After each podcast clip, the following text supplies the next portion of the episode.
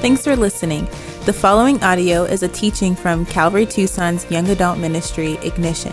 For more teachings, information, or if you'd like to support our ministry, please visit us online at ignitiontucson.com. We pray you're blessed by the message.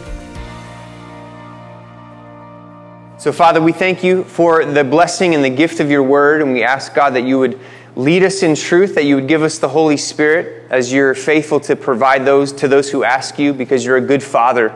So we ask, Lord, that you would give the Spirit generously to us, give us understanding to your scriptures, and give us hearts that are moldable, Lord God. We want to be uh, moldable, flexible, and allow you to really come in and, uh, and, and move around things, Lord, that need to be shifted and moved and rearranged and changed and that you would use your word to do that. Lord, we know that the word of God is alive and active, sharper than a scalpel, even, Lord. You can get in and do heart surgery uh, within us uh, using your word. And so we surrender and submit ourselves to you. We, in a sense, lay ourselves on the operating table and, and ask for you to do a work in us as we look at Genesis 32 tonight. And it's in Jesus' name we ask these things. Amen. All right, well, two camps. That title of tonight's message is Two Camps, and that'll become evident as to why as soon as we start reading this. But it's been about 20 years since Jacob has been in the land of Canaan, in the promised land. He's been away from home that long. 14 years he spent serving Laban, seven years for each bride. It was his dowry. He had to work seven years for each wife. And he only wanted one wife, by the way, and he got um, tricked into to, to getting two wives and to having to work twice as long. Then he spent another six years working for Laban, but God really blessed him that last six years. Basically, gave him Laban's wealth of all the cattle. We remember that as well, right? And so it gets to the point where hostility is high, animosity is high. Jacob, it's time to go. And then the Lord even gives Jacob a vision and says, Hey, it's, it's time to leave Haran go back to your home country. So Jacob, understanding that things with Laban were dicey, sneaks off in the middle of the night without Laban knowing when Laban was actually out of town. And Laban catches up to, to Jacob with this ill will, ill intent. And the Lord protects Jacob supernaturally. We looked at this a few weeks ago, right? And the Lord came to Laban in a dream. He's like, You better watch it. You better watch how you deal with my boy. Don't speak good or bad to him. Very, be, be, be very careful to choose your words carefully as you talk to Jacob, as you address him. And so Laban, as much as he wanted to harm Jacob, wasn't allowed to because the Lord stopped him there. And so they had some words. They exchanged some words at Mizpah there, and they ended up parting ways. Not, I wouldn't say peaceably, but un- with the understanding that they were not friends. Unlike the Mizpah necklaces that you get for your friend, right? Uh, this was actually the opposite. They parted ways, and in tonight's chapter, Jacob continues his return home. But what exactly is he returning to now? 20 years is a long time, and as far as we can see, there's no indication that Jacob received a whole lot of news from home at this time. He does know, as we'll see, that Esau is alive and that he's living in Seir. However, is his, are his parents still alive? How will Esau receive him? Does Esau still want to murder Jacob? This is all a mystery to Jacob at this point, and it's in this chapter that we'll see how Jacob navigates these uncertainties as he makes his way back home. And he will also, on this trip, encounter God in a special way. So we'll see that. So let's jump right in in uh, verse 1 of chapter 32. It says, Jacob went on his way, and the angels of God met him. And when Jacob saw them, he said, This is God's camp. So he called the name of that place Mahanaim, which means two camps. There's two camps here. Now, Jacob, as you guys have, as we've followed the life of Jacob together, we've seen that he's had several visions from the Lord. Bethel was the significant one, right? Where he saw this ladder in heaven open and the angels ascending and descending upon this ladder, that ladder representing Jesus, we, we come to find out later. We also know he had a vision just before he left Haran. The Lord came and, and, and gave him a vision of how the Lord would make him rich through the spotted, striped, speckled flocks of Laban. And he also told him in that vision, hey, I'm going to protect you, uh, and you're going to leave Haran, and you're going to go back home. Well, this is another vision that Jacob has, and no less significant than the other two. You see, as Jacob, I picture him pacing he's worried about this confrontation, potential confrontation with Esau. And I, I imagine him stressing about this. And then it's as though he looks up and, and looks at his camp, all the vulnerable people, if Esau were to come and attack. And the Lord opens his eyes to see a camp of angels, to see an angel army in the midst. He says, There's two camps here. And it's not that the angels were like hanging out around the campfires making s'mores and singing songs, right? This word for camp means an encampment of soldiers.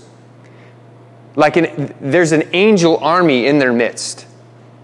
And so what he sees here is something similar to what God showed Elijah before the Syrian army, and that is hey, yes, you have some daunting circumstances that you are facing, but look at the spiritual I have a whole host of angels who are willing and ready to fight on your behalf if necessary.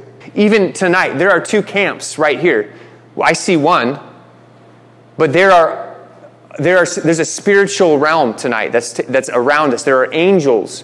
There are even demonic forces, and, and they're doing battle that we don't even know, that we're not even aware of. And I think to us, the encouragement is that we should not forget that there is a spiritual side to every physical circumstance that we face. Do you realize that? the issue that you have at work with that coworker, there's a spiritual side to that. The daunting task of having to address uh, your peer group uh, because you're a Christian and they don't like the values that you hold to, that you adhere to. Do you realize there's a spiritual aspect to that? And I believe that the more you represent the kingdom of God, the more God's like, I got your back. Does it always work out for your victory? No. Sometimes the Lord allows people to go through persecution, right? But nevertheless, there's a spiritual aspect to the physical circumstance. And if it's in obedience to God, and if God has your back, then whatever that outcome, be it convenient or not convenient for you, it will work to the victory of God's kingdom. Because God has, if He wants to deliver, He has a host of angels to back you. If, if the greater work is to let you go through some difficulty, He's going to allow you to go through that difficulty. But don't underestimate that there are two camps at all times around us taking place, and that God is working things to His spiritual victory, the victory of the kingdom. Things might seem bleak, but the spiritual perspective can seem drastically different, just like it was for Elijah when God opened Elijah's servant's eyes to see the army surrounding the Syrian army. You might not be as fortunate to see the physical angels. I would love to see that. But nevertheless, that doesn't mean they're not there. Okay, so remember that as you face difficult issues and circumstances. Jacob was stressed here, and the Lord comforts him with this vision. God's, he's like, God's army is here with us. I thought there was just us, but there's two, this is actually two camps here. Verse 3, it says, And Jacob sent messengers before him to Esau, his brother in the land of Seir, the country of Edom, instructing them Thus you shall say to my lord Esau, Thus says your servant Jacob, I have sojourned with Laban and stayed until now. I have oxen, donkeys, flocks, male servants, and female servants. I have sent to tell my lord in order that I might find favor in your sight. So Jacob comes up with this plan. He calls a few of his messenger servants and he's like, Look, we didn't exactly end on friendly terms last time we saw each other, Esau and I. So I want you to go ahead of me and, and tell him, look, Jacob's coming into town, but he does not wish you ill will. He's coming peaceably, and he's not looking to get anything or take anything from you. The Lord has provided all that he needs. He just wants to have your favor. He just wants peace with you. He sends these messengers to go be messengers of this peace. And as it all unfolds over the next few chapters, as he interacts with Esau, we'll see he's not trying to be best buds with Esau. In fact, it's almost like he, in the next chapter, like, like he is avoiding getting too close to Esau.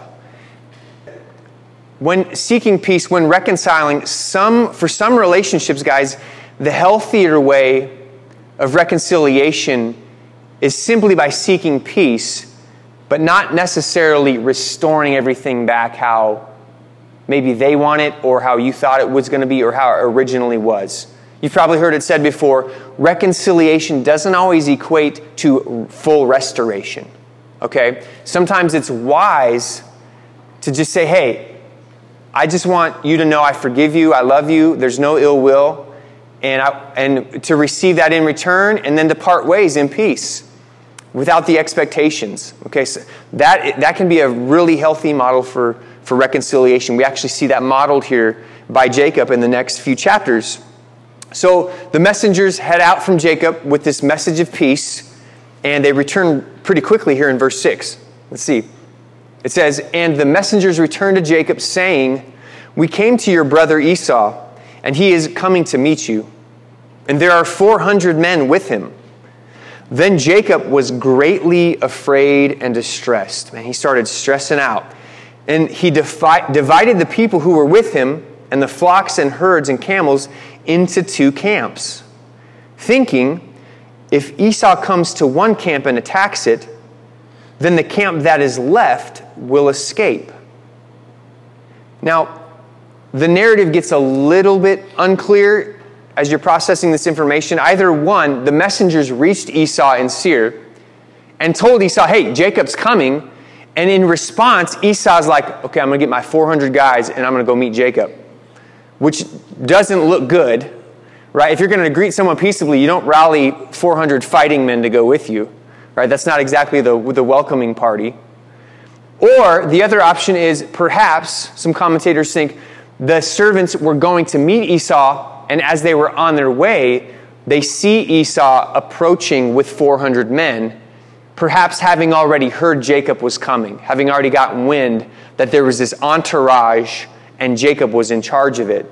So at this point, Esau might have heard this and been thinking, What is my brother's intentions? What is he intending to do? He was blessed with the ownership of this land, with the inheritance. Is he going to come and try and kick me out of the land and take it all? So Esau might be feeling this way as well. That could be the, the other option, seeing as how the, the messengers didn't really give Jacob anything to go on. I'd be like, well, did you talk to Esau? Was he angry? How was his tone when he called the 400 men come, to come with him? You know, they didn't give him anything, and he's just freaking out. So Either way, it doesn't look good, and, and Jacob's rightfully concerned. However, he seems to quickly forget God's promise to protect him. In the heat of the moment, when the circumstances are flying at him, he quickly forgets the angel armies that are around him. And, and isn't that the, tr- the same with us? Like it's one thing to know and believe the Word of God.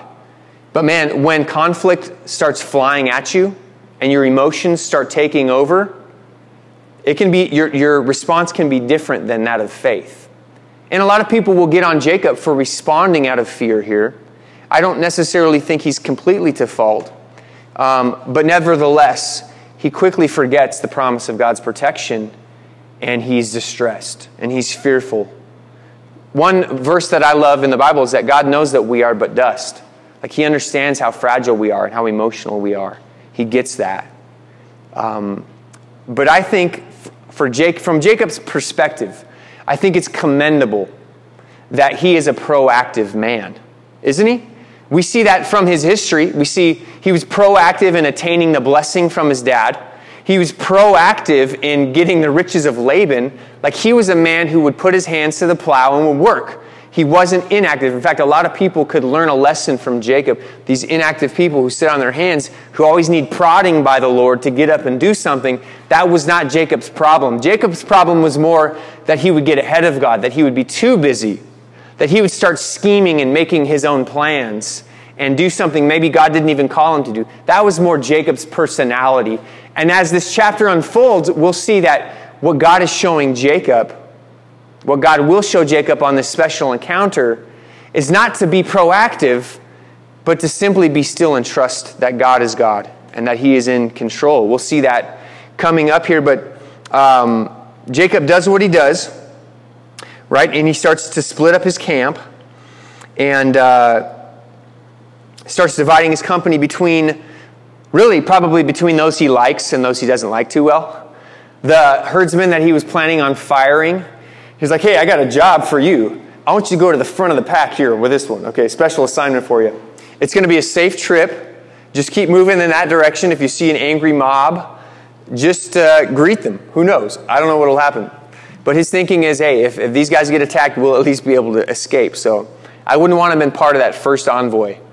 I'm like, what's up, Jake? I thought we were cool, man. You're just going to send me out like chopped liver? Uh, so, verse 9, it says, And Jacob said, O God of my father Abraham, and God of my father Isaac, O Lord, who said to me, Return to your country and to your kindred, that I might do you good. I am not worthy of the least of all the deeds of, of steadfast love and all the faithfulness that you have shown to your servant. For with only my staff I crossed this Jordan, and now I have become two camps. Please deliver me from the hand of my brother, from the hand of Esau, for I fear him, that he may come and attack me, the mothers with the children. Oh, but you said, I will surely do you good, and make your offspring as the sands of the sea, which cannot be numbered for multitude. So, in the midst of his distress, in the midst of his knee jerk reaction to start scheming and planning, he just goes to the Lord in prayer. And really, in doing so, he gives us a model prayer, a really good example for our heart and for what prayer ought to look like for us. If you notice, first off, what does he do? He humbles himself before the Lord. He says, I am not worthy to receive all these amazing blessings you've given me. And then he reminds himself of God's faithfulness and God's promises. God, you've been so good to bless me. I, I crossed this, this river this way with just a staff. And Lord, because of you and your goodness and faithfulness, I'm coming back with all of this. And not just one camp, but with two camps. I've got an angel army on my side, even. And I love that because this is the posture, guys, that we ought to have, that we have to strive to have as we come to the Lord at church to worship, as we come to the Lord in prayer, in our prayer closets privately, when you sit down to read your Bible by yourself, that we would be able to sit before the Lord and just say, God, I, am nothing without you. I am totally dependent on you, Lord. Every good thing that I have has come from you. And to give, give credit where credit is due. That God is the reason that we are able to even be here tonight and have the health to sit and to seek Him. God is the reason why we even have a relationship with Him. He has invited us into this. This is Jacob's heart. This is his mentality. God, it's all you. This, is, this has been you. And, which is showing great maturity for Jacob because, again, he is a man of action, a man of plans. If anyone could, could put faith in their own plans and their own wit, wouldn't it be Jacob, the schemer? But he's sitting here acknowledging God, it's, it is all you. I need you to help. I need you to deliver. And then the, the, the example of prayer continues to be such a great model when he says, Lord, I fear. I fear my brother. I'm afraid right now. But you said that you would protect me. Guys, this is, this is such a huge example for us in prayer. That we would be able to go to the Lord and say, Lord, this is how I'm feeling. This is what I'm struggling with internally and emotionally, but I also know this is what your word says. This is what your promises say to us. You see, guys, it's important to understand that our emotions, they are a part of who we are, of our, of our makeup. And as I said before, the Lord understands that you are an emotional being, that I have emotions, that we have these knee jerk reactions. And the answer to facing difficult emotions is not to stuff them is not to shove them away or stoically just cut them out of our lives and just be emotionless. That is not the answer. The answer is to acknowledge our emotions, but then bring them into subjection to what the Word of God says. That's exactly what Jacob does here. I am afraid, but you have promised to protect me. You see, our, our emotions are valid, but they are also very fickle. Don't you realize that? You see that? Like your emotions, we are up and down. We can be roller coasters. Though it's a part of who we are, our emotions can be manipulated. They can be manipulated by things you eat and drink. They can be manipulated even greater, though, by lies. You can feel things, you can feel emotions very intensely because of lies. And that is the unhealthy aspect of our emotions. But the Word of God is the unchanging truth that keeps us grounded. So that's why it's important that we recognize what we're feeling, but then bring those emotions to the Word of God and try to subject them to what the Word actually says. For instance, the lie that Jacob was hearing, guys, was that Esau was going to avenge him and all that, how Jacob wronged him before, that Esau was going to kill him and kill his wives and kill his family, kill his offspring, and in doing so, destroy the promises of God, destroy the nation of Israel, destroy the very plan of salvation.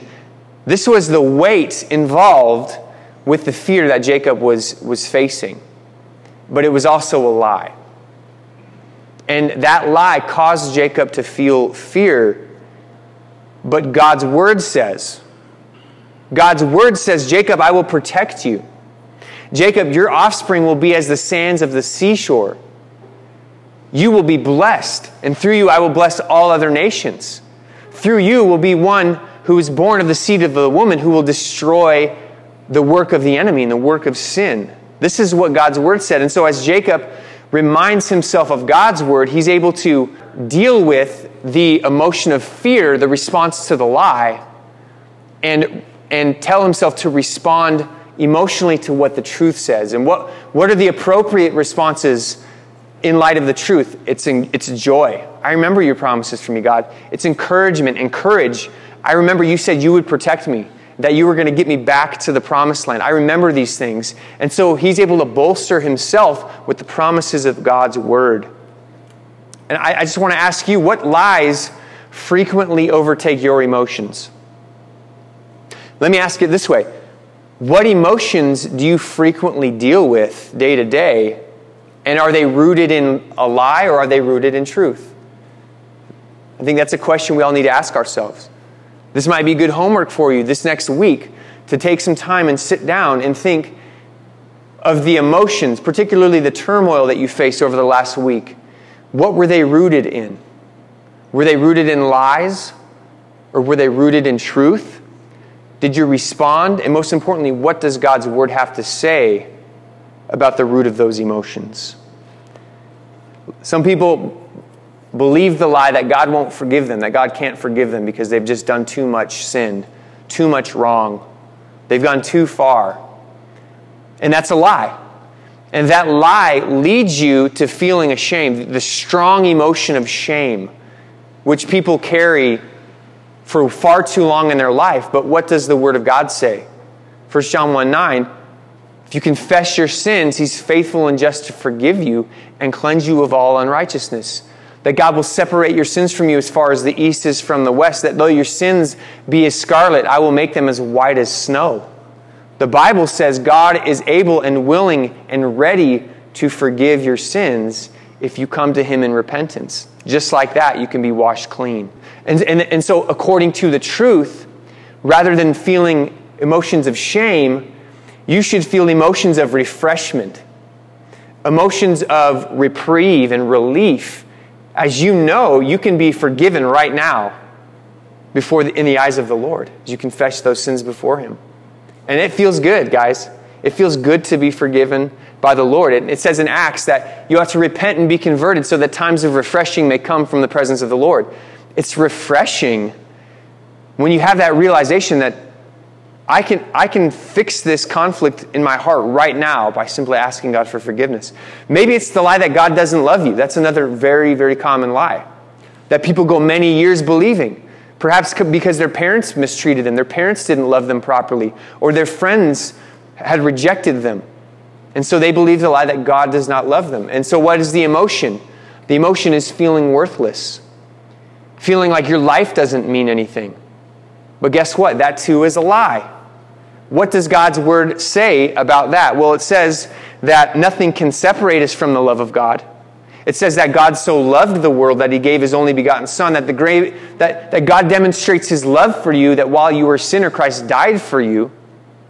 It says, like the psalmist said, precious are his thoughts towards you.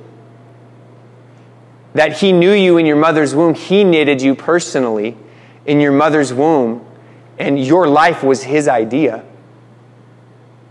And so, in putting on the truth of God's word, you can kick aside the feeling and emotion of worthlessness and begin to uh, feel the appropriate feeling out of an appropriate response of the truth, and that is you have tremendous worth.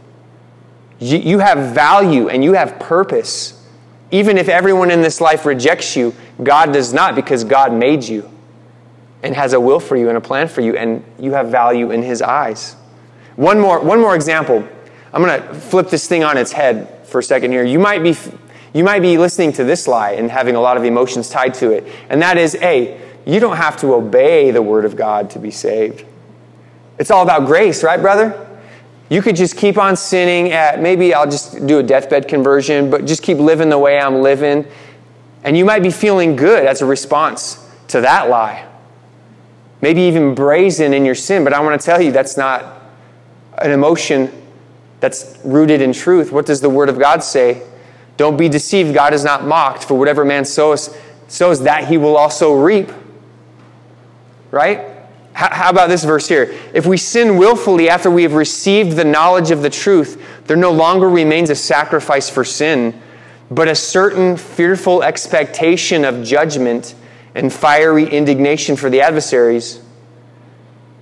The devil's telling you the lie to make you nice and comfortable in your sin, oh man, it's all about grace. I don't have to do a thing. I don't have to obey the, obey the word of God. And like those, you guys know what Kobe beef is? Like those Kobe beef cows with getting the massages and drinking sake all day. So their meat's nice and tender. The enemy's fattening you up, making you feel nice and good, but your, your feelings are tied to a lie. They're not tied to the truth. And for some people, the truth of God's word won't bring comfort necessarily, it will bring fear. And that's a good thing. It will bring conviction, it will bring godly sorrow. And that's a good thing because the fear of the Lord is the beginning of wisdom. But do you see what I'm getting at here? Jacob took his emotion. That was valid, but he aligned it with the Word of God and he received courage